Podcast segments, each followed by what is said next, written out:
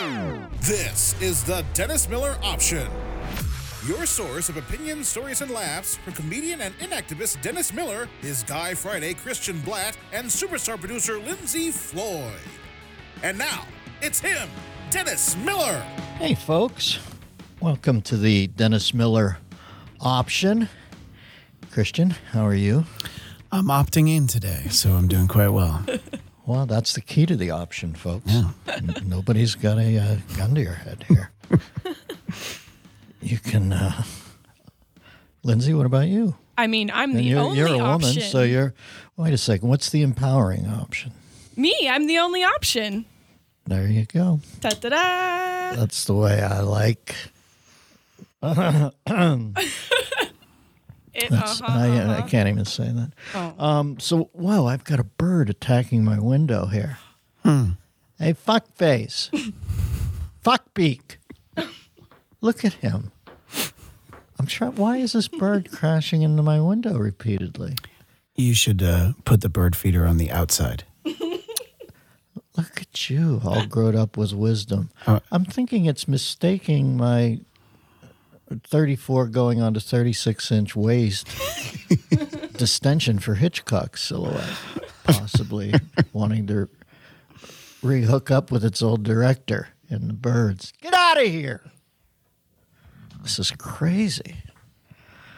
Uh, hang on one second.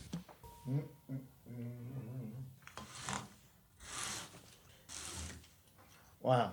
I opened the drape and it flew away.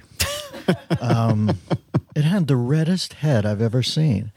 It was black and white with sort of a, it's like a, uh, not a bob white, but rather a squeaky frog, some sort of red cowling. And now it's attacking the Jerry board bird, which keeps tripping over its own talons. Welcome to the option. I'm opting into Oscar uh, morning here. Yes, sir. See, we didn't get much past dawn before the uh, unknown black woman reading the uh, nominees got in a dig. Let me just ask you, Lindsay, as a, as a woman, as a black woman, um, For the sake of this conversation. would women prefer it if there was a if there were five directors and it was prescribed that uh, there had to be one woman? Is that an advancement for women, or is that just would would women find that condescending? Ah, I think that's tricky because I wouldn't want to be given something just because I'm a woman. I'd want my Well, that's what I'm asking. seen. Yeah. So maybe not. Maybe that would Well, be. what if the five people this year, I don't even know who they are. Let me see who got nominated in the director's thing as I have this list in front of me. All right, Martin Scorsese. I, I, I was not a fan of The Irishman, but certainly uh, he's. You can't you can't say that Martin Scorsese has to transition and become Martina Scorsese for purposes of some allotment. He right? does for me. Scorsese. He does for me. I'm woke in 2020, Dennis. Todd Phillips, Joker was a big film, right? Yeah, huge. Sam Mendes, I hear it's a tour de force uh, technologically speaking. Certainly, he's exhibited some chops in the past. Uh, Quentin Tarantino, you knew that was going to be up. Sure. Fun movie, right? I mean, it's the it's the best of all these movies, right in there. Yeah. So And then the other guy is, uh, I guess it's a guy because she's complaining. I don't know who Bong Joon Ho is, but I hear nothing but good things about Parasite. And certainly, he's uh, he checks the Asian box, right? right. It, but I guess. So that's what is the what what is the I don't understand why the woman uh, I guess she was reading those nominees and says congratulations to all these men pointedly. And I'm wondering what the end game is for any sort of uh, minority group. Is it to achieve parity through a meritocracy, which seems much more meaningful, and maybe this year um, there, there was no woman who broke this five or to uh, I, I I think I remember Kathryn Bigelow at one point. Didn't she win for something, and then they quibbled about uh, that she's a hawkish war. You know, yeah, right? she won for the Hurt Locker. and uh, then she didn't win on the Blink One Eighty Three or whatever it was called, the assassination of what was the Yeah, thing, name? things to do in Abbottabad when you're dead. I think is the name of the movie. worldwide terrorists don't die in Liverpool. a bot bot. That's a that's a bad place to end up uh, when you're on the run where you don't know. It- It's like Michael Antonioni's name, the Italian director. You don't quite know when it ends, or you have to keep repeating it like a mirror in a mirror. Where are you from? Bada bada bada bada bada bada bada bada bada bada bada bada bada. But anyway, I thought it was whiny. I don't quite get what the woman's saying. And I'm just intrigued. Uh, women should just come out and say it and say, no, no, if there's five slots, we want one. And if we don't get one, it's rigged. And like I always find that Rooney rule in the NFL to be so condescending. If I was a, a black coach and uh, they say you have to interview a minority coach, I'd say thank you, no. Uh, I'll. Uh, it's like Peter O'Toole. I think uh, I'll win one of these someday. Then, of course, he caved, and I do, I do think took a, a lifetime achievement award. But it, doesn't anybody out there want to do it? Well, like I said, if allotments, I think they're the way of the future. It just seems saddening to me because I, you know, as I look at nine films up for the best picture, uh, what is the you could almost tell, can't you? It's like reverse engineering or listening to one half of a Bob Newhart bit where you can figure out the other part of the phone call. Right. I can reverse engineer this and tell you what was the ninth film, I think, probably, right? Little Women. Well, and that's the only film. Like, if you look at the best pictures, that's the only one nominated. Uh, sorry, the only one directed by a woman. well, that's what I'm saying Yeah. is that's why they made that an expansion joint. Yeah. I, I'm not saying Little Women. I I don't. I've seen Little Women in the past. It's a nice story, and I, I've enjoyed that film. I'll probably see this one. I haven't seen it yet, but I do know that they made it five through nine because they had to get down. It's like when you do two column things where you put your hand on this and uh, your hand on this and the left, and you put them together. Uh, you know, on a like a, a times table or a, you know what are my benefits eventually? Well i vested in this year and i did this old or what your heartbeat should be you know one of those two column things. I think they have to do that now. And they had to get down to nine. And nine was uh, little women because uh, i think ar- aren't there this is the pandora's box. And there there's women. How's that there you get that i'm not over here craving that you call that uh, pandemics box or something. That's your, your that's your box. The My box. Let's talk about my box. The box. Checking the box. slowly I tap, step by step, inch by inch. But Little Women, I guess Greta Gerwig has been fucked over previously for something called Anthill or something. Ladybird. Yeah, that too. The same movie. And um, It was also about a little woman. So Right. So I, I guess this is what they want. And to me, it seems whiny. And I, I, I guess it's gone from throw like a girl to throw shade like a girl or something. Because, uh, you know, quite frankly, uh, I don't think any one of those directors is an insult to women. There you go. Who knows? But I assume that this will change soon, probably in my lifetime, and there will be a slot, a black slot and a woman slot, and then uh, you probably have to have a third one for non denominational minority slot, and maybe that's what they've given the uh, Bang Shi Moon or whatever his name is. Yeah, Well, let's go it. through the uh, let's go through them in a more fun way. And I feel like Bill Murray in the old SNL sketch where I haven't seen anything. I've seen a few of these. Ford versus Ferrari. Have not seen. Hear good things. That it's fun, right? Anybody Yeah. remember when movies were fun? And uh, It's I always like it when they hire uh, Christian Bale. Doesn't he play the quintessential American? Of course he does. Well, you don't see me whining No. about why don't they go in house? Why are they culturally appropriating Americans? We can't find a fucking American to play Christian Bale's part. They're not as talented. He's not American, is he? No, no, no, no. We they got Matt Damon for the other part, and then uh, they, there wasn't anybody else. They'd already had the most talented American actor in Matt Damon, so they're like, "Well, we're out. Let's go uh, see who they have across the pond." No, Prince Harry's odd, busy. Odd irony. Um, do you remember when? Uh, oh, I like a good Prince Harry tributary. Well, let me go back to you for a second. What were you going to say? Oh, I just said he's busy, so he wasn't going to be able to be in the movie. Oh, he looks like such a wimp. Jesus, what a beaten down. I saw a little video of him hitting Iger up for voiceover work for his wife, and they shot him from the side, and he's balding. He has that lima bean head now. And he said, My wife does voiceover work, and Iger laughs like you would in a reception line with a prince and a princess hustling work and said, Oh, really? I did not know that. And you can see Willow Bay looking like, This isn't serious, is it? He said, "No, no, I'm serious. Uh, you laugh, but she does voiceover work." He said, "Well, we'll see what we can do." And I'm, I'm looking at the sign. I go, "Boy, when the mirror cracks, as far as somebody being peeling or unappealing, you know, I found the, the. I said to my wife, "Anybody remember when this guy was loading up a missile onto a helicopter, and he looked like the coolest young mensch in the world? And Yeah. now he's, uh, Christ, he makes." Uh, uh, Wallis Simpson's husband. What was his name? Edward. He, he makes him look like Lou Ferrigno because he looks so sad there. But anyway, it's about time we hire Americans to play Americans. And, uh, well, you know, I'll go along and say Ford versus Ferrari has uh, no shot, no whole shot. As No, in no, car no, definitely not. Irishman, I saw. Finally, got it. It's if you're going to comment on uh, films, you should see one of them. And uh, I was not fond of it. I, I thought it was minor work. As I said, my son uh, said they're all so old now. And he called it Grandfellas, which was a great joke by Marlon. I do love that. Uh, but uh, that's up.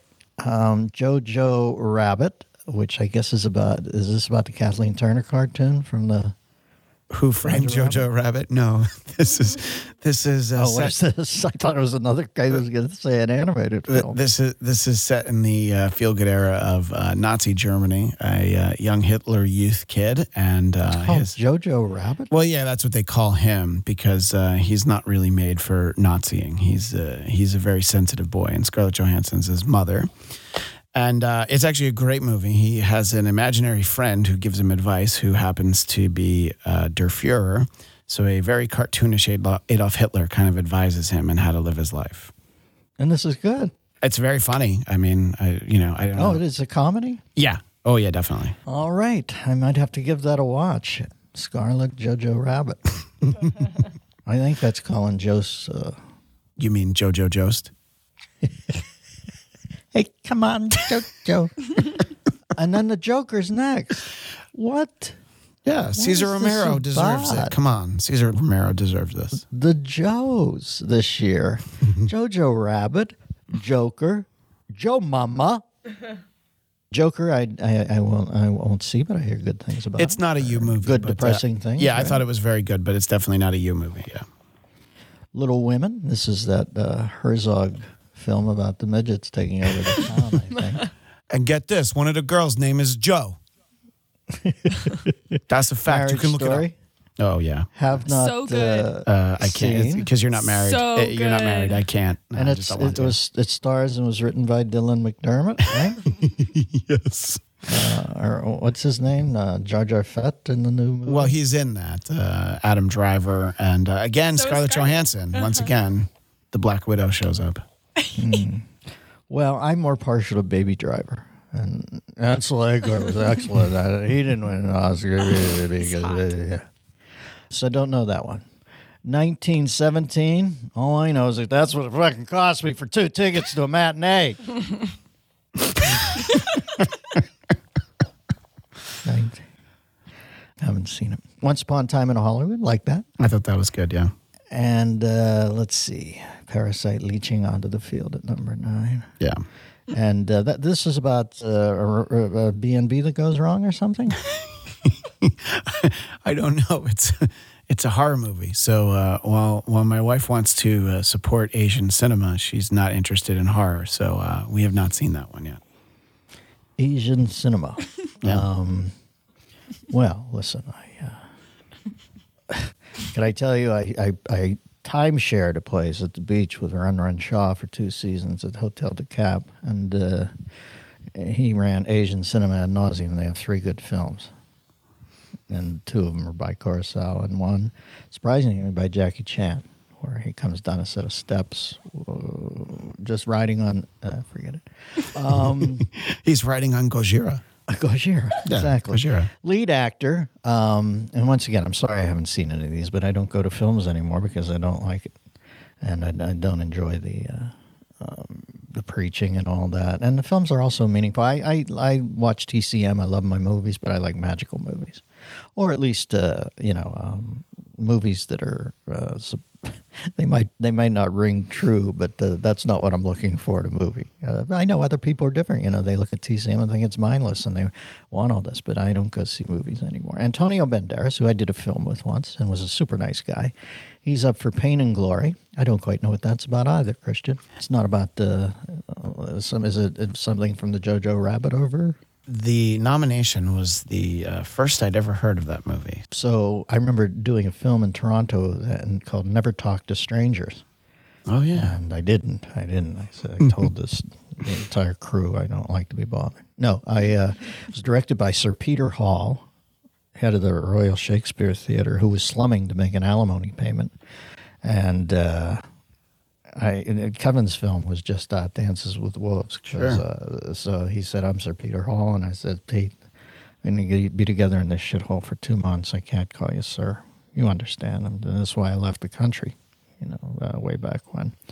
Uh, so, do you mind if I euphemize a uh, sir name for you and call you man with sword on shoulder? You know, keeping with the dances with course. wolves. And he liked that, so I'd come in every day. He said, Dennis. I'd go, hey, man with sword, sword on shoulder. And he told me great stories about Ralph Richardson and Olivier and that. We had a blast. Lovely cat. And But he was doing it, I think, to make an alimony payment. What else do I remember about the film? Rebecca De Mornay and I were on a date, and we were coming out of an elevator, and we were supposed to be laughing. I've told you that, Christian, right? You she had an eye shade on and earphones, and she wouldn't look over my way because she said I made her laugh too much. And I said, Well, what are you listening to? She said, Just music to calm so you can come off this elevator and be laughing. I said, But I always make you laugh. Why don't we just. Why don't we just get off the elevator? I'll make you laugh. She said, That's not my process. I said, oh, this- isn't an elevator.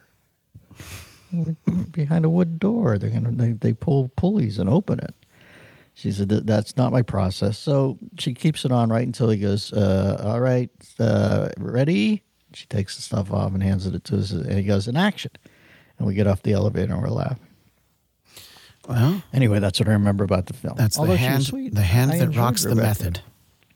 but I do remember Antonio and I having a fight scene where he crashed me into a wall, and I committed the ultimate sin in movies. I yelled "cut," Oh, I remember you told me that before. That's right. and Peter said, "What the? fuck? what are you doing?" I said, "Fuck, Peter." I said, "Antonio, please." I I hit my ear on the wall. Oh. and it hurt. So you know, he was then leaning into me with his uh, forearm, pressing my face into the wall. That was all would have been fine, but I hurt my ear, so I yelled "cut." And then he felt guilty because he's such a sweet guy. But then everybody, right after the guilt, was like them pissed at me that I had violated the ultimate precept of, Yeah. uh, you know. And I'm thinking, I'm sorry, but you hurt my ear. So anyway, I knew I wasn't long for films then. But um a, good, a good experience, a fun experience, lovely people. But I, I do remember that periodically, in times of great stress, even to this day, I'll imagine my ear hurting. So these are engrams. L. Ron Hubbard feels. Um, Just imagine so uh, if pain uh, and glory don't know. Yeah, if what if he had slammed you into a, rusted tuna can? Then your ear would have hurt so much they would have had to shut down production. Yeah. Well, listen, then I'm cruising around a hospital in an elliptical orbit for four hours. See if the botulism kicks in. Uh, what I've Oh, learned you about don't even want to know, folks. Get up, when you get up in the morning, get out of bed, hit your knees. Thank God you're not me. Leonardo DiCaprio. By the way, I I enjoyed we, him we don't that. know Pain and Glory. It's uh, apparently it's uh, one of those movies you have to read. It's subtitled, and uh, I read my books and I watch my movies, so uh, not going to see that one. I love, I love a sound stance like that. Yeah. I liked uh, Leonardo, so I thought it was very win. good. Yeah, Adam Driver, don't know it, but it sounds like it hit Lindsay's nerve. Yeah, it was really good. I uh because it's a sad story since it's about divorce, but I thought that it was still touching and had a nice message. Why did they get divorced? I think they had just fallen out of love, really. That's Oh, what it this, seemed. sounds like a great way to spend two hours. I want to watch that. it was really good. I swear. Well, you- could uh, just have sit on you my couch been- with the have you been TV off married? and fall out of love. I've, I've not been married, so I, I guess maybe that's part of it. But All right. Uh, Joaquin Phoenix in the uh, Joker. And uh, I guess he'll be the front runner. I would say so. and yeah. uh, especially since he, he knew what he was doing going out and getting arrested. Because the, the nominations now have happened, but they haven't really voted on it yet, have they? No, because yeah, these, the these votes are there? you now vote on these nominees. Yeah, this Right. is yeah. So Joaquin going out and getting, uh, if he hadn't cemented it already with the performance and then the Golden Globe, uh, to go out and get arrested at one of Jane Fonda's rallies certainly etches that in stone. So it'll be Joaquin Phoenix for that one. We can put that one to bed. But lead actress Cynthia Erivo, well, you couldn't be more aptly named to win, and she played in something called Harriet, and uh, not hip to that. Scarlett Johansson. Wait a second. Scarlett Johansson for Marriage Story. I thought I saw her name somewhere else. Scarlett Johansson's nominated twice. Is she supporting actress for uh, for Jojo Rabbit? Yeah. All right. These are the these are the only two roles in the last few years that she didn't steal from an Asian actor. So you know these are the ones she gets nominated for. I don't even know how to pronounce the next young lady's first Oh, name. uh, I'm sure it's I- one of those Celtic Uh, S- pronouncements. yeah, Swar- uh, I think Swarcy Ronan, and she actually plays Joe in Little Little Women. There you go. And uh, Charlize Theron, who I believe plays Megyn Kelly. She does indeed. Do you think the world's not flipped upside down? That uh, Charlize Theron is nominated for an Oscar for playing Megyn Kelly. Yeah. And uh, what was this? and then Renee Zellweger nominated twice for uh, Judy, and she also played Roger Ailes Bombshell. Uh, I saw Judy the other night. I watched it, and it was good. It was Okay. sad, but she's pretty good. And uh, sometimes when it's I think there was a really great performance there, but it kind of gets split in half. You know, when there's two people in one film, they get nominated and they say they split the vote. When half of your thing's an impression, and, and indeed a very adroit one, and half's a characterization, indeed a very adroit one, it sort of splits it down the middle for me in my head. But she was really good, and she should probably win that because it must have been taxing. Supporting actor. Got to go with my boy Tito in Beautiful Day in the Neighborhood. He was Of course, I'm very good in that. Pittsburgh too Very good in that. and where Fred Rogers was from. So I've got a a whole bunch of uh, you know mix in my love for Tom, and uh, so uh, I don't know who else is in this. Let's see, Anthony Hopkins for the two popes.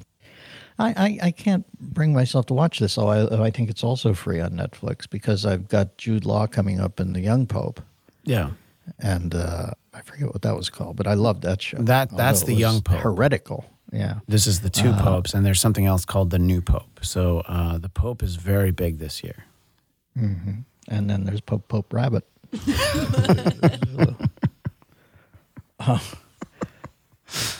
Then Al Pacino and Joe Pesci. Yeah, fine.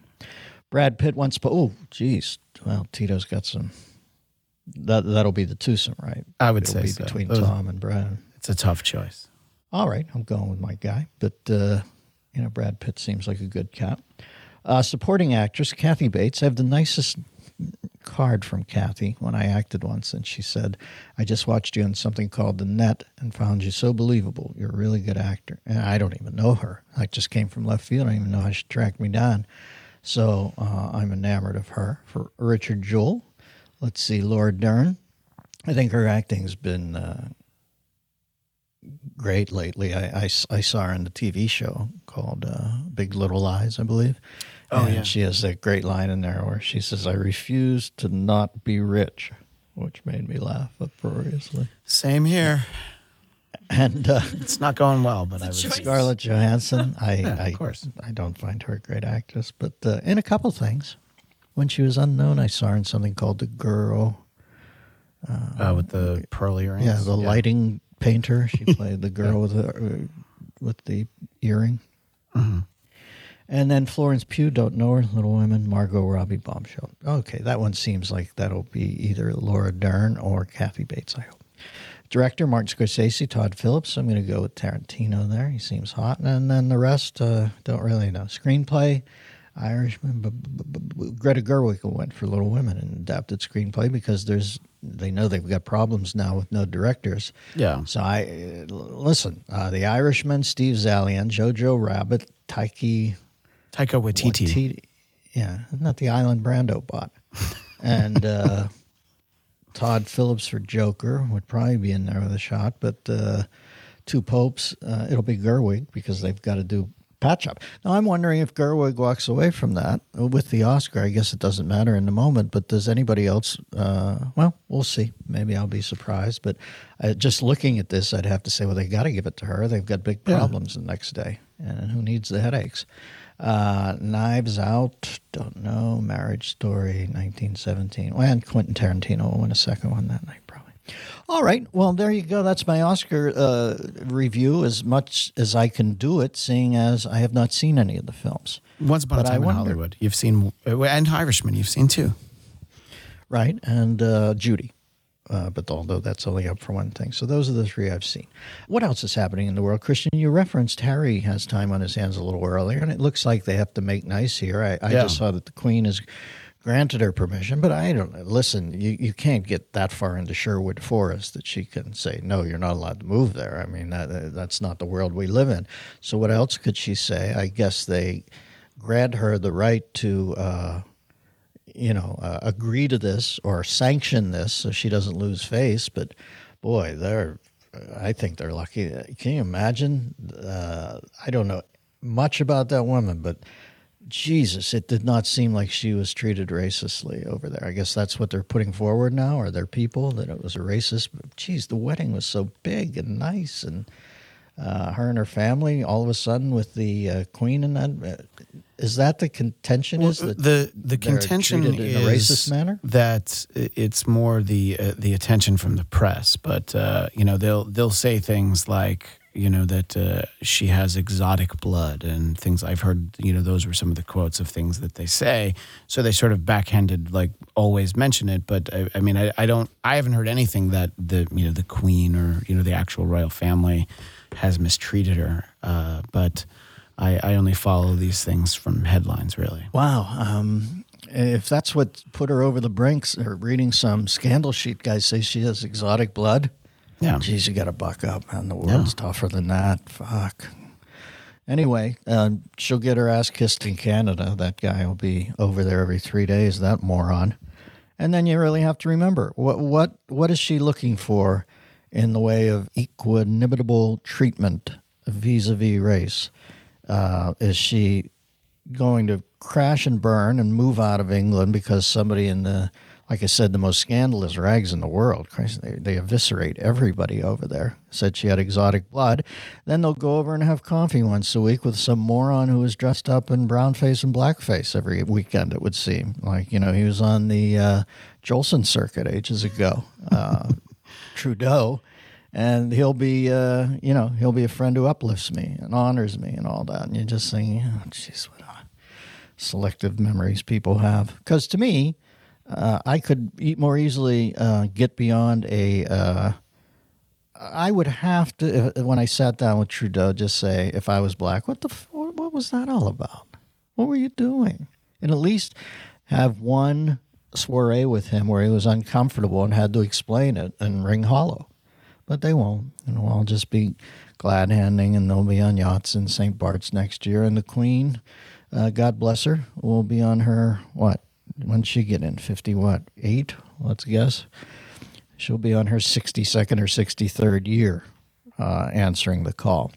Like I said, the Queen really grew on me over these years because uh, she always answered the call. I know she's got a heightened life in a way, but she's got a weird life in a way too. But she she did her thing, and it wasn't even supposed to be her. And I guess they're very cognizant of who slips it over there, as far as becoming. And then she had the last uh, Meghan Markle. You know, she's getting on both sides. She finds the uh, uh, she's done in by the uh, whiny American gal. You know, we've got Wallis Simpson on the first part, and uh, on the back end, she's got Meghan Markle. So I'm sure it's the irony lo- lost on the Queen that 60 years of heavy lifting in the interim. Yeah. she's done in by You're, two you're, you're done in by number eight on the suit's call sheet. Boy, that is that is beautiful, Chris. oh, I love that. That is. Who would have thought if I was still in the tweeting or Facebook business. We tweet for you. Yeah, you are in the Oh, I Facebook know. and Twitter We help you business. out. We no, help no, you but out. I don't put those up. You put up this. Oh, okay. I put those up. Yeah. Oh yeah, yeah. You and Yeah, Chimp yeah, that's Doctor. right, that's my, right. under my nom de plume, Christian Black. No, no, I used to put jokes up in that, Yeah. but it's just too hateful. Jesus. No. Um, and then I thought, well, you know, uh, as, as bulletproof as I can be about people hating me, occasionally it would hurt. And I'd say, well, you're whiny too. What are you looking at this for? So I haven't been on in a long time, but uh, I, I understand you put stuff up. And Christian does that. He has my my power of strip mall attorney. uh, what else is up? Oh well, uh, I just wanted to uh, Who's make the on point. today? Uh, uh, great actor Kevin Pollak. Oh, the this a Paul little Man. Beautiful, Mrs. Maisel. We'll ask him about the Oscar picks because he knows more than me. I'm sure he's seen all these. I bet. So I'll pick his brain on that a little and uh, see what else the Paul Man's up to. I think he's playing a little poker here and there. I saw that. Yeah. Um, what else up, Christian? Well, I was What just going to mention that uh, in June, Queen Elizabeth will have been on the throne for 67 years. Uh, so even a little bit longer than you said. So I just wanted to point that out. God bless her. 1953. So she got in when I got in.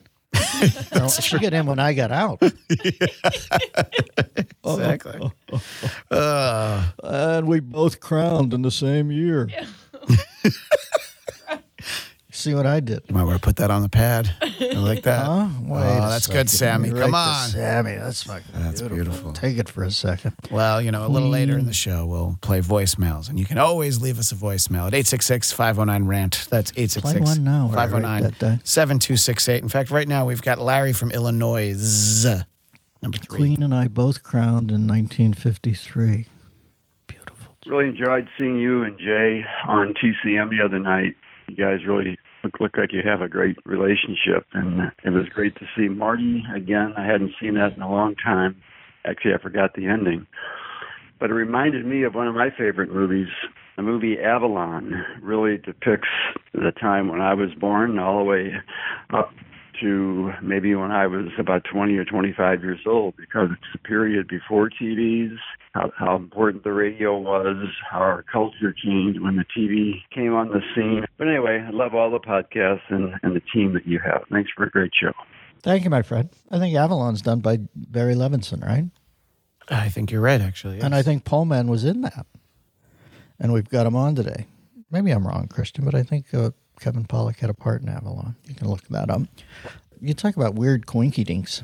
And now I've got a squirrel outside. I feel like uh, Tom Jones at the end of uh, Invaders from Mars or whatever that Tim Burton thing was, where he was singing Not Unusual and all the creatures of the forest crawled all over his upper torso. Do you remember that? Have you ever seen that movie? I have, yeah. Uh, uh, Mars Attacks.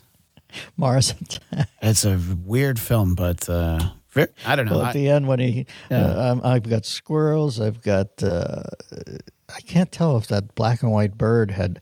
I told you he was ramming his head into the window, and I can't tell if that was his headdress, his plumage, or he had split open his skull in some sort of suicide run. But he had the most brilliant red, uh, red uh, head.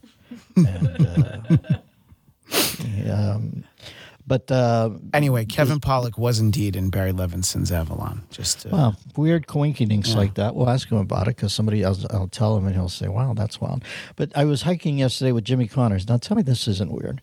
Uh, we hike near a golf course and there's a fence that more often than not, Jimmy's a golfer. We'll find a ball up against the wire link fence. And uh, Jimmy will just uh, reach down. He always brings his golf club when we hike because he practices his swing, and he'll stop down and show me things he's doing. And uh, y- you know, it's just like somebody with, who hikes with a cane. You know, Jimmy likes to have his golf club in his hand because he's always adjusting his grip and that. So he'll reach down and flick the ball out and pick it up and pocket it. We're walking down this hill alongside the long fence, and uh, he finds a ball on the right side of the road. I go, "What is it?" He said, "Titleist." And I said, you know, when I was young, we couldn't afford Titleist, so we always played Maxflis, which were a little cheaper. I said, I wonder if they make Maxflis anymore. He oh, I remember that ball. He said, I don't know if they make those anymore. We go down, we do our circle, and we come back up the other side of the road. We're right next to the fence now, and on the right side, we see he flicks the ball up, holds it up to me unbelievably. It's a Maxfli. I mean, you talk about weird stuff in the universe. I, I'm not saying that's quite, uh, you know, Thomas Jefferson and John Adams dying in the same AM period on the same day, 50 years to the date after the signing of the Declaration of Independence, but it's kind of weird that uh, we would find a Maxfli. So indeed, they still do exist, and uh, I don't know when you mix that in with the fact that somebody just made a phone call saying they loved the film Avalon, which I hadn't heard of in a long time. Yeah. I think it's about an insurance or a uh, furniture showroom or something in Baltimore. The guy was definitely a Baltimore guy. Uh, if he's out there listening right now, I'm sure you have fond memories of uh, Johnny Unitas working the eight yard out to Raymond Berry and then flicking it across the middle to the indomitable um, John Mackey and then out into the uh, right side of the end zone into Orrsville, where in the old municipal stadium when the Baltimore Colts played, they didn't they could hardly fit it in, so they had to build a dirt upslope on the side of the dugout, and you could run up on the top of it. And Jimmy Orr used to go out there and work the visiting players' natural reticence to careen into a dugout. He would run all his patterns in and out to, to the corner of the flag out there, and they wouldn't go with him. So they nicknamed it Orrsville. He scored so many times there. So I'm sure those memories were with our last caller. Any more callers, Christian? Sure. Uh, we uh, can go with uh, number eight, Corby from Missouri. Uh, now, what? Uh, how does Corby end up eight on the list? I'm fascinated by that. Corby's second in our hearts, evidently. Yeah. And what was the other guy's number? Who won? he was number three. Huh. Who put? So it, it must be. Let me reverse engineer this. I'm going to Arthur Conan Doyle. It must be. The overview must be put together by Lindsay. She's the one who keeps her ear out for that. And she probably has help in that, right? Yeah. Yeah. yeah. She's, uh, she- Um, she's and then uh, she out on the streets. she lassos up the whole posse. And then they turn it over to you because you're cool. yeah, yeah, yeah. No, no, because uh, Trying to make him feel we have to about see. himself. We have to see if I can trust the fact that she's highlighted two of these. And uh, today, And what have- were just so I can get that in the future and kind of know fill in the blanks. What were one and two this time that you passed over them for three? Uh, I, you know what? I kind of like number one. Uh, why don't we play it for you and you can decide if you like it? So let's go with number one, Pat from Santa Monica. I was uh, really hoping you'd get behind Buttigieg for president because I, for one, look forward to the day when I can see his picture on American currency. I'm thinking maybe the $3 bill. Is that a gay joke? Yeah, you know the phrase is gay Yeah. as a three dollar bill." All right. So that's why I didn't pick it. It's not as easy as people think to do a joke. No, no, You know no, what no. I mean? Yeah. Jesus. I don't I don't like Buttigieg. I don't like how mean he is to Christians. Uh, I don't like guys who shoot in a tent, or the, in this case, the confessional. Uh, you know, I'm, I'm glad he's got his Christianity carved out, but it doesn't mean anybody else who has a different Yeah. take on Christianity is a bad person. And boy, he unloads. He's like, uh, what are they in Hollywood? They have the concept of the self-loathing Jew, and uh, you know, and uh, I, some of the meanest things I've ever heard about Jewish people were from Bernie Brillstein. and uh, I, I guess the equivalent of that is Pete Buttigieg. I find to be the self-loathing Christian. So I'm not even a full bore uh, road to Damascus, uh, Archangel in the makeup mirror vision uh, Christian, but I, I have lower uh, case Christian beliefs, and I'd aspire to be a Christian. But I just never have had that sort of complete conversion where I started speaking in uh, ALM French lessons, you know, at a yeah, some TED show or something. Uh, Dido! You know, all of a sudden I'm sitting there and the Holy Spirit comes into me uh, via my oral cavity, I would remind you. Of course. And uh, and all of a sudden, um, Dido, où est la bibliothèque?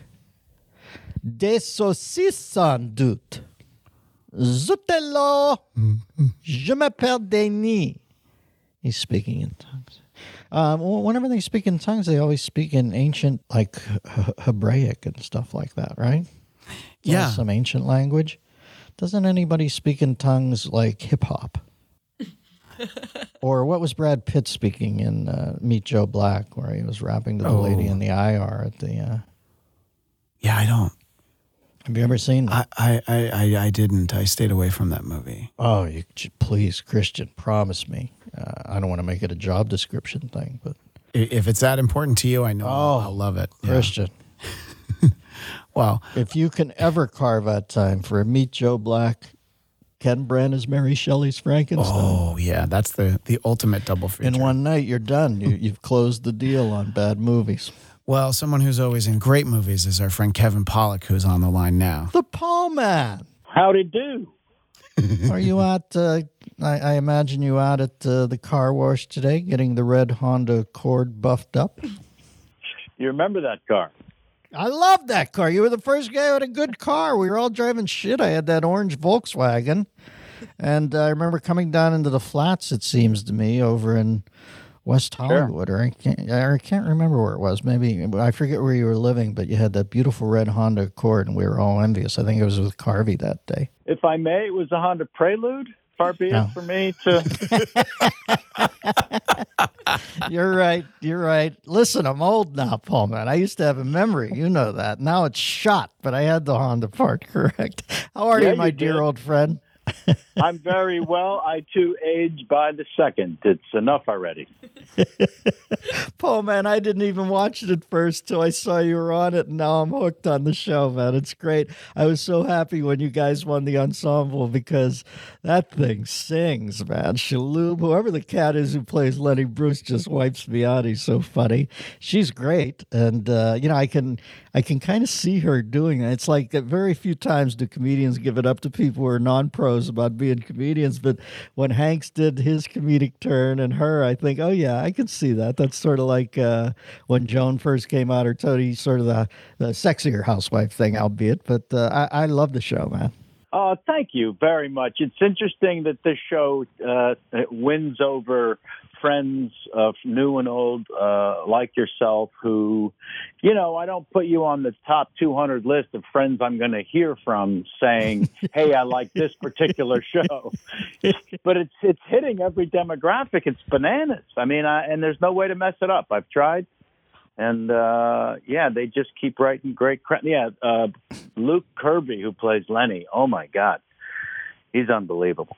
Uh, you got to give him uh, my my regard. Not that that means anything, but I'm just saying he. Of course a I will. Cool, he is a cool wipeout in that thing, man. I really I dig him, and I love the look. It harkens back. uh, Folks, we're talking about the uh, Mrs. Maisel and uh, Kevin in the beautiful ensemble over there, and you did win the SAG award for best ensemble, didn't you?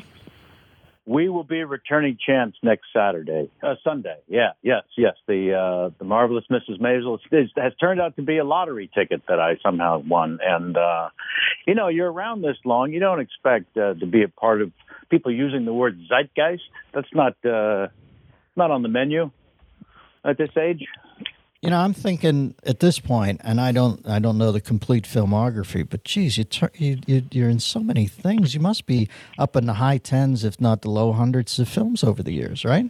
I don't remember the exact number of movies I've done, 91, but I will say I will say that six of them are quite good. Well, I'm fascinated by that. Give me your six, my friend. I'm sure there's more than that, but tell me, give me your, give me your favorite half dozen. I'm going to put uh, Barry Levinson's Avalon in there. I think it's uh, arguably his masterpiece. A Few Good Men, certainly. Tom, Tom and Rob Reiner hitting the ball way out of the park. Uh, Usual Suspects got to be in there. Casino. We're up, we're up Right. to four. Yeah, you were good at Casino, Paul. Oh, thanks, man. And um, I'm a sucker for the Grumpy Old Men movies. I'll, I'll put one of them in there. And uh, The Whole Nine Yards, one of the few comedies where I was allowed to be funny. Is that Shane Uh, Black, right? Didn't Shane Black write that, or am I? uh, Or no, No, that's the no. last uh, Boy Scout or something. Yeah. You know what, Paul? Listen to this. This is unbelievable, Kevin. When we Sure. come on today, we play. Uh, w- w- Christian didn't even know this, my producer, but I get this call. Lindsay, do you have it that you can queue up from that gentleman? I say, do we have any voicemails from the listeners? And uh, she plays this, unbeknownst to them, that I knew you were in this. But play this. Okay. But it reminded me of one of my favorite movies. The movie Avalon really depicts the time when I was born, all the way up. All right, we can jump in there. was- Can you believe that I played that like two minutes before you came on and they didn't know you were in Avalon and it was just a random call? I mean, that is so bizarre to me how that happens. that's utterly ridiculous. I got to come to rehearsal more often. I should have known that was going to happen. We're talking to actor Kevin Pollak. I did one film with Levinson too, and I don't know about you, Kevin, but when when we'd be in between takes, I'd just sit there and pick his brain. Uh, yeah, I I loved his stories. He had the great stories, but he also started as a stand-up. He would pick our brains. He dug stand-ups. Yeah, he thinks like a comedian. I found the exact same experience. In between takes, uh, he, he would be spritzing. Him and Craig T. Nelson were a comedy team in the coffee houses in the 60s, but he still thinks like a comedian. We'd be sitting around and I'd have like a Letterman appearance coming up or something, or Carson actually. It was 1989. It must have been Carson.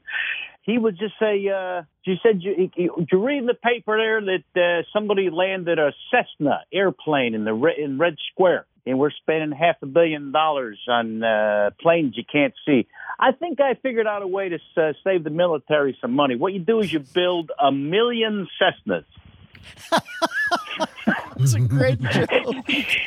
I mean, I'm there. I'm going. All right, I'm doing that on Carson on Friday. You, you, you know, you can't just you can't just say this stuff and it just evaporates on the set. I mean, no, that is a great joke. Jesus. Yeah, yeah. and I'll tell you what, I could just see his face. He must have been chuffed because I could tell he was trying to make me laugh. And when he would, you know, I said, I remember thinking, don't ask us this guy. He wants to play. So when Yep. he would genuinely hit me with one, I would laugh and I could see, you know, all of a sudden there, uh, Barry, the setup's ready. And he's like, okay, excuse me, I'm tagging this bit over here with Dennis before we get back to the Oh. movie we're shooting. Absolutely, way more excited about riffing from the chair. We're talking to love Pollak. The third season of the marvelous Mrs. Maisel. It premiered at the end of the year. It's on already, and and uh, I like the show so much I don't binge it because I want to I want to enjoy it every week. I take my breaks with it, and when it comes back, I'm all excited. Uh, there's certain shows that I can binge when I feel like I just want to check that box. They're usually design shows or a cooking show or something, but something like this, I need to savor it, and I like waiting the week before because I get excited for the uh, uh, you know what would ostensibly be the next week's show. It has won eight Emmy awards, including Best Comedy, three Golden Globes, five Critics' Choice, many more from the Directors Guild, the Writers Guild, the Producers Guild, and as I said most recently, Kevin says they defend the throne this Saturday night.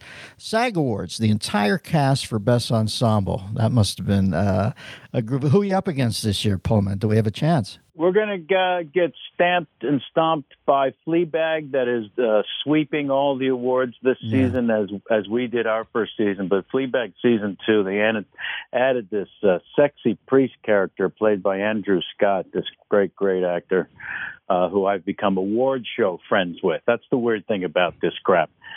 You know, you you end up running into the same people over and over at these awards, and you, know you're all laughing about it. I tend to cling to the people who don't take the stuff too seriously. Alan Arkin actually told me the best uh, awards acceptance speech ever, which when he won the Academy Award for Little Miss Sunshine, he didn't use, which was very disappointing. But he said, "If I ever win this crazy thing, I'm going to go up there and I'm going to say thank you, thank you very much. Listen, I want to say two things. I, first of all, pitting actors against each other is the most heinous, ridiculous thing you can do to our profession. It's not why we why we want to work and why we want to be actors. And second, I want to say this is the greatest moment of my entire life. Thank you. Oh, that would have laid me out. Uh, and you know, uh, Fleabag's pushed all their chips in this year because I saw this week's episode. She's breastfeeding baby Yoda. So how can you go wrong? How can That's you go wrong? that, that is that is fantastic. Yeah, yeah. Let's double down. That's Um, fantastic. As I said, Kevin's been all. Uh, he says ninety-one. So who am I to quibble? I thought it was up near hundred, but close in the ballpark. What are some recent ones, Paul? Man, what is this three Christ thing I see? Are you have you moved over into the the Christian? Uh, I, I I don't have any description on this film. Explain three Christs to me. Yeah, sure, of course. Well, uh, first, uh, the end of uh, the year, the scary movie came out, Apparition, that I played this horrible headmaster of this boys' school who was uh, based on a true story, uh, sadistic freak, which is uh, always fun to play and then run away from. Um, and then there's three Christ movies based on another true story. in the 50s for uh, schizophrenia, there was nothing other than uh, shock treatment. So this doctor, played in this case played by Richard Gere, comes to the sanitarium that my character runs, and he wants to treat the uh, you know schizophrenia by by actually talking to these people. And so he gathers three individuals at the sanitarium who all three believe they are Jesus Christ, and he gathers them for group therapy. The premise being, look only one of you can be Jesus Christ. I mean, it's kind of great. It's kind of amazing. And uh, Walton Goggins, Bradley Whitford, and uh, Peter Dinklage play the three uh, inmates, as it were. Uh, yeah, uh, Jon Avnet, uh, who's been around forever, directed Fried Green Tomatoes and a whole bunch of other great stuff, is our leader on this one. And yeah, Three Christ uh, just dropped this last weekend. And then I got and, one. Uh, by the way, Dinklage Dinklage changed the water into a carafe of wine, if I'm not mistaken, as opposed to society. nice, very nice. well, listen, I mean, after you tell me that Levinson joke, but my yeah. my salivary salivary glands are activated, baby. I'm looking for the jokes anywhere. Yeah, yeah, you are. Here's here's one you'll actually enjoy.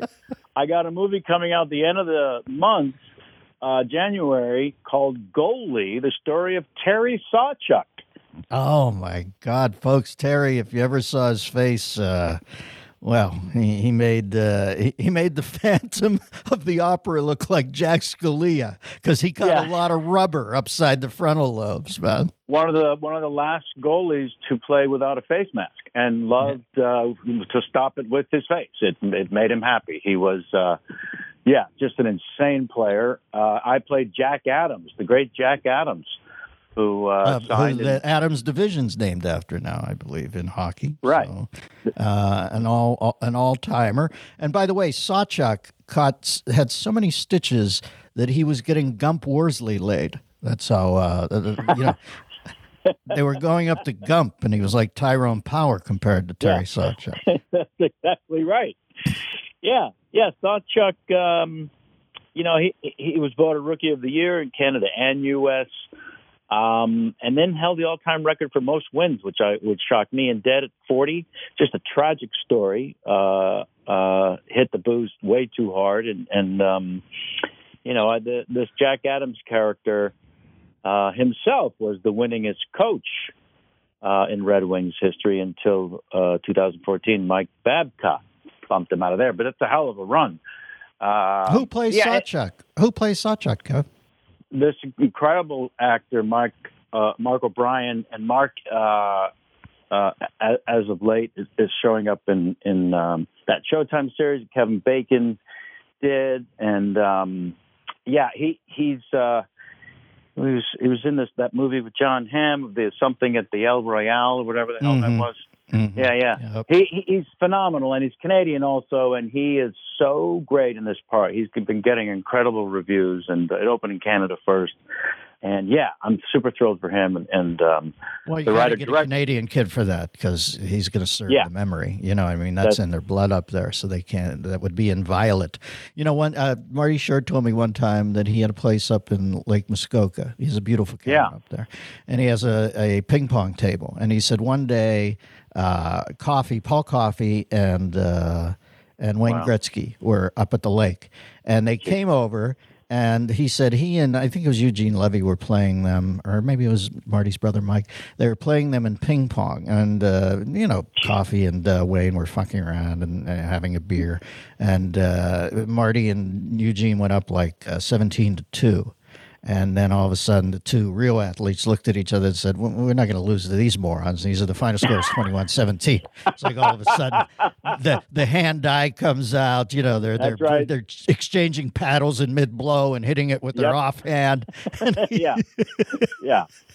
Taking Just, the ping pong to the face. Yeah. They, yeah. These guys are not going to lose.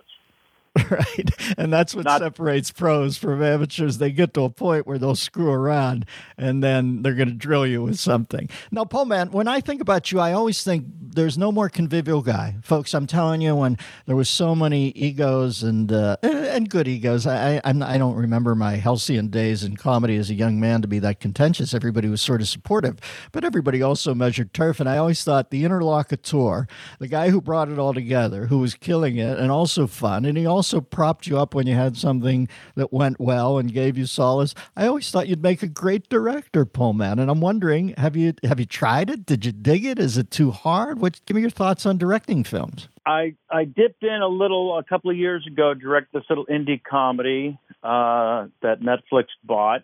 Oh well, what And- is it? So I can watch it. What's it called? Late bloomer. Yeah, I uh, came on board as a gun for hire, and then just started casting people over the phone: J.K. Simmons, Maria Bello, Jane Lynch, uh, Beck Bennett, Kumail Nanjiani, Ken Marino. That's what Uh, a cast covers. You call oh, it- yeah, yeah. You just friendship markers and all them.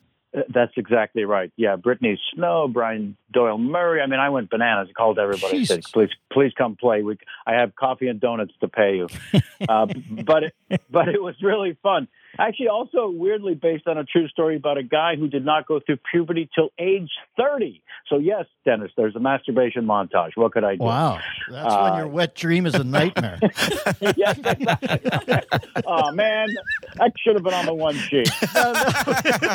it's like all of a sudden you have that recurrent wet dream where you're you're late to get somewhere and you can't make it, and they're calling your name. That's right. Yeah, yeah, yeah. Uh, anywho, so I did love it, and um, I've been asked to to direct another movie when we finish this next season of Mrs. Maisel. We go back to work in the spring, so we'll see what happens with that. Yeah, it's an interesting call. I, I put it off my whole life, and then picked it up a couple years ago, and yes, I am hooked. I'm madly in love. I don't know why I wasted so much time. Well, I can see you, Paul, because you, you know I know that you like to pour into a script, you like to figure it out, and Yeah. like I said, your people skills are non-parallel. So I'm so happy to hear that. I, I think uh, there's your there's your beautiful third act, baby. I see you directing uh, heartfelt things now, well into your what are- what are we living to now, and well into your 90s. You'll be the Hume Cronyn of directing. All right. Uh, yeah, yeah. I'll be the the Jew Clint Eastwood who says, you know, I do need more than one take.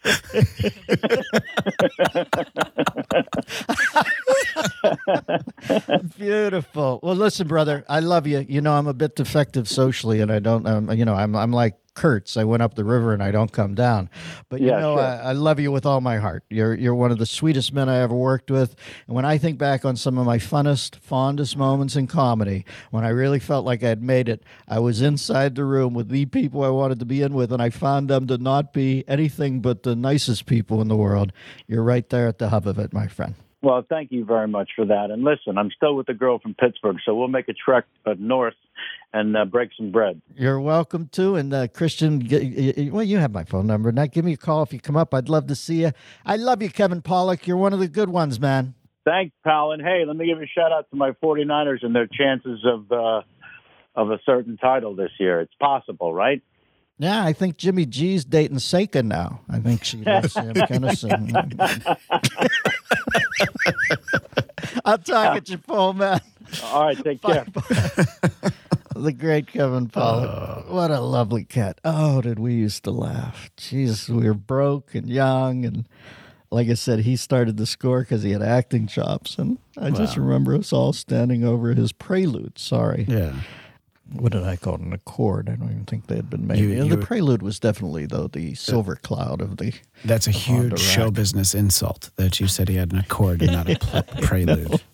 I felt bad. You could tell he took a stand on that too. Yeah. I'm going to watch his movie. It sounds good. And Kevin's got a podcast called Alchemy This. I guess it's sort of an improvisational. Yeah, that's what I was reading about. Yeah. KevinPollak.tv. Now we're going to do the show for a second year, right? Isn't that all taken care of? I, I, I believe so. I uh, nobody asked me. I mean, you asked. well, there you but- go, folks. Tell your friends, No. tell your kin that uh, we're going to do a show. You, you want to do it, Christian? Of course. Yeah. I mean, you know. I I, mean, don't know, of course, but Christ, No, I don't. working the Bladcast over there. Well, uh, we are working it too. And uh, how many episodes are you on? Uh, 357. Wow. Six of them are good. Just to borrow a phrase from our friend Kevin Pollak. Not funny that Avalon comes up. That that's That was very favorite. strange. And we get a call about Avalon. I love Barry Levinson, and I don't know that movie, so I have to I have to find that Oh, one too. it's a it's a wild family study in Baltimore. Once again, it's in his Baltimore series, right. and uh, I just remember something about they own a furniture warehouse and there's money problems, maybe. And I seem to remember the guy. There's a great movie written by Joe. Who's the guy who wrote the Sharon Stone leg cross movie, Basic Instinct? Joe. Oh, Esterhaus. Esterhaus, Yeah. and he eventually blew out Hollywood. I, I read his. Um, have you read his Christian testimony? No, I think we had him on the radio show to talk about it. Fascinating. Yeah. Fascinating book. He beca- he's the roughest hewn guy. It's like John Milius, uh, if that's how you say his name, or one of those uh, rough cats, uh, sharp elbowed guys who knew how to burly their way through Hollywood. John, it would be like reading John Huston was born again. Esterhaus becomes born again, and it's pretty fascinating read because it's still in a lot of the rough hewn language. And I don't mean swearing; I just mean you know, um, sort of John Ford type take on Christianity. So, pretty fascinating book.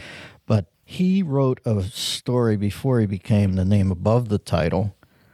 He wrote a great screenplay about Jessica Lange finding out that her father, Armin Stolmuner, or whatever that actress is, do you remember him? I don't think I Uh, do, no. Well, look him up because I don't have the name quite right. Ar- Armand Mueller Stern or something was a Nazi uh, higher up, and she finds out, and uh, she loves her father, and uh, she's defending him in court, and then finds out it's true. It's called The Music Box, I believe. It was written by Joe Esther. It's a startling movie. I, really find that movie uh, amazing and painful and scary. And uh, he, uh, I believe, played the father in Avalon. I'm making some loose connections here, but uh, I, I think he played the father in Avalon. Maybe I'm wrong, but that seems to fall together. Do you, uh, Ar- Armin Mueller Stahl is that his name, Christian?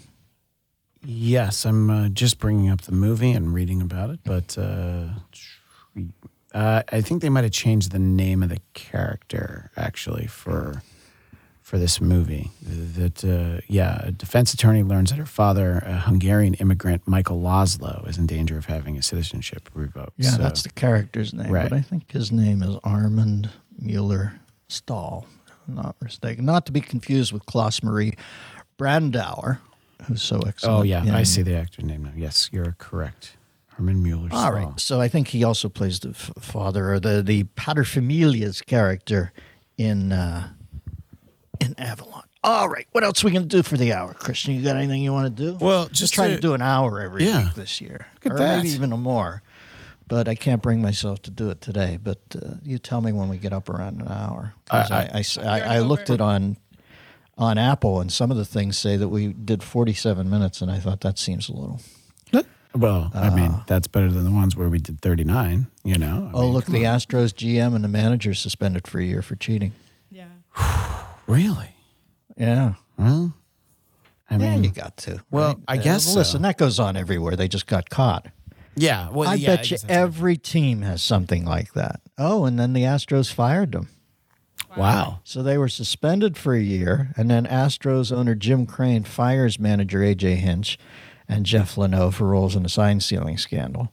So Crane is trying to stop the uh, body count outside his door because he's got grandkids, no doubt. If he owns a Yeah. team, he's probably rich and avuncular and older, and he's trying to keep the taint off him. So he's got to throw those two out the door.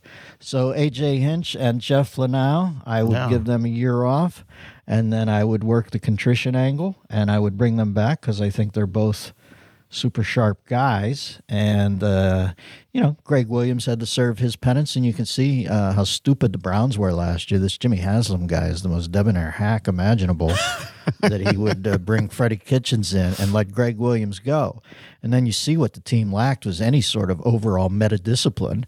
I mean, they did what they wanted, and uh, they weren't going to do that with Gregg Williams. So uh, that was a stupid firing. And now they're bringing in another young kid, Stefanski, to coach, and that's who they wanted last year. You know who? You know who wanted him? Paul DePodesta, who's the uh, sabermetrics guy from the movie Moneyball. Yes, right. Uh, I, I don't know what the, the the chunky guy played him in that film, and he was great. Jonah What- Hill, what yeah. is- yeah, Jonah Hill was great, but that's patterned after Paul DePodesta. He's the only guy who survived the purge over there. They've whacked Kitchens, they've whacked Dorsey, they've kept him, and he got his pick last year. He wanted Stefanski. I don't know if Stefanski. All I know is in the NFL, it's tough to find somebody who engenders discipline, and Gregg Williams did it last year, and they whacked him. And I think he's overdoing the D at the Jets, but they should have just kept him in the first place, and they'd be a year further down the road. So What uh, else, Christian? Well, just uh, in terms of the uh, the cheating scandal, obviously that's the the Astros for 2017, and then there's uh, you know it's early rumblings. Yeah, they're going to go after Cora, They're, right? they're, yeah, they're going after the Red Sox 2018, and, and it's worth pointing out those are the two World Series that the Dodgers lost. So they were in the two World Series with the teams that are accused of cheating. So it doesn't well, listen, necessarily if mean they they, if they got to if they got to put Hinch out, they, and I'm not saying they have to fire him, but um, Cora's got to sit down for a year, right? I would say so. Yeah. But then they've got problems there because is isn't Cora um, what do they call it a minority hire? Is he uh, what what is his lineage? Uh, I mean, I don't know exactly. I think you can whack AJ Hinch, Y- That's easy. Yeah, yeah. but uh, I'm just gonna. Uh, mm, you, you, I don't think you'll catch it from Cora. I think he's a good soldier, but I think. Yes. Uh, He's Puerto Rican. I think you're so going to catch it from a mindlessly politically correct virtue signaling uh, sports core in this country now. Jesus. Well, don't you think ESPN's pretty even? Sorry, I tried to I say mean, it. everything is shot through the prism of, uh, you know, uh, the uh, minority hires and all Yeah. that. And if they whack Cora for a year, they're going to catch some heat in that way. But anyway, AJ Hinch out. And, uh, oh, you know what I saw over the weekend, by the way? And I can't say, if you haven't seen it yet, um, I, it's it's not a great movie, but can I tell you, it's a delightful confection that perfectly punctuates what was a super enjoyable show over the years. Downton Abbey. Did you see it, Christian? Uh, the movie, I did not see it actually. Yeah, it's sweet. Uh, I can't say it's of consequence, and they tighten up too many uh, loose ends all at once, and uh, it becomes. I don't. I don't think to the degree that uh, Sky, the Rise of Skywalker does, but Yeah. uh, certainly they have a bunch of things, and a couple of the things are you know Joan Didion Year of Magical Thinking type stuff, fantasy, phantasmic. But uh, it's uh, it's sweet enough, and it's uh, well intentioned, and they put a nice coda on I don't know my second favorite TV show ever, eh, second or third. I got Mad Men in the one slot. Christian, what do you have? The Coke guy movie, uh, Breaking Bad. Oh, I thought you meant Max Headroom. that's where my brain went uh, because you know that's top ten. I mean, easy.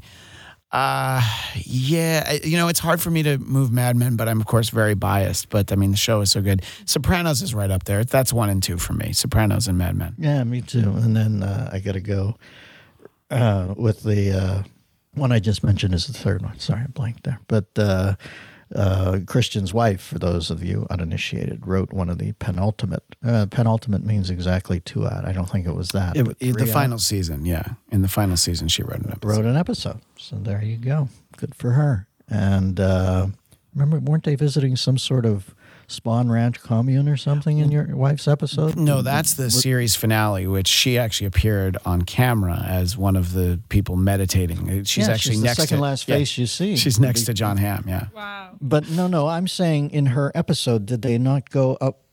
No, her episode. It wasn't a. It, it was a field trip that uh, that Yes. uh, that they take uh, Bobby to, and uh, he gives uh, he gives Betty's lunch away to a friend, which is something that really happened to the uh, the creator of the show, Matt Weiner. So, uh, some real life pain in there. All right, and there, that, thus is bred the soul of an artist, right there. Um, having your lunch given away. Well, I always told you that was my favorite part of the Keith Richards book. You know, he turned out to be such a rebel, such a radical. And it turns out he was in a choral team in grade school. And in the sixth grade, they were supposed to travel, and they had a five man team that traveled, and they whacked it down to four at the last minute. And Keith was the fifth w- wheel, and he didn't get to go on the choral group travel thing. And he said, "Fuck that! I'll never belong again." So, this complete anarchistic personality is bred of him. of the softest of mellow tones that he's not allowed to go harmonize with the other kids on the seventh grade choral group field trip. I know you thought he came from a deeper, darker Yeah. place than that, perhaps Altamont. no, that that's where it was birthed right there. All right, folks, good to talk to you. We'll see you next time. And we'll be here for a year. So tell your friends. Bye bye. Thanks for listening to the Dennis Miller Option exclusively on Westwood One. Tune in to new episodes every Tuesday and Thursday on the Westwood One app, westwood1.com, and on Apple Podcasts. And remember to rate, review, and share. Until next time, that's the show, and we are out of here. From the Westwood One Podcast Network.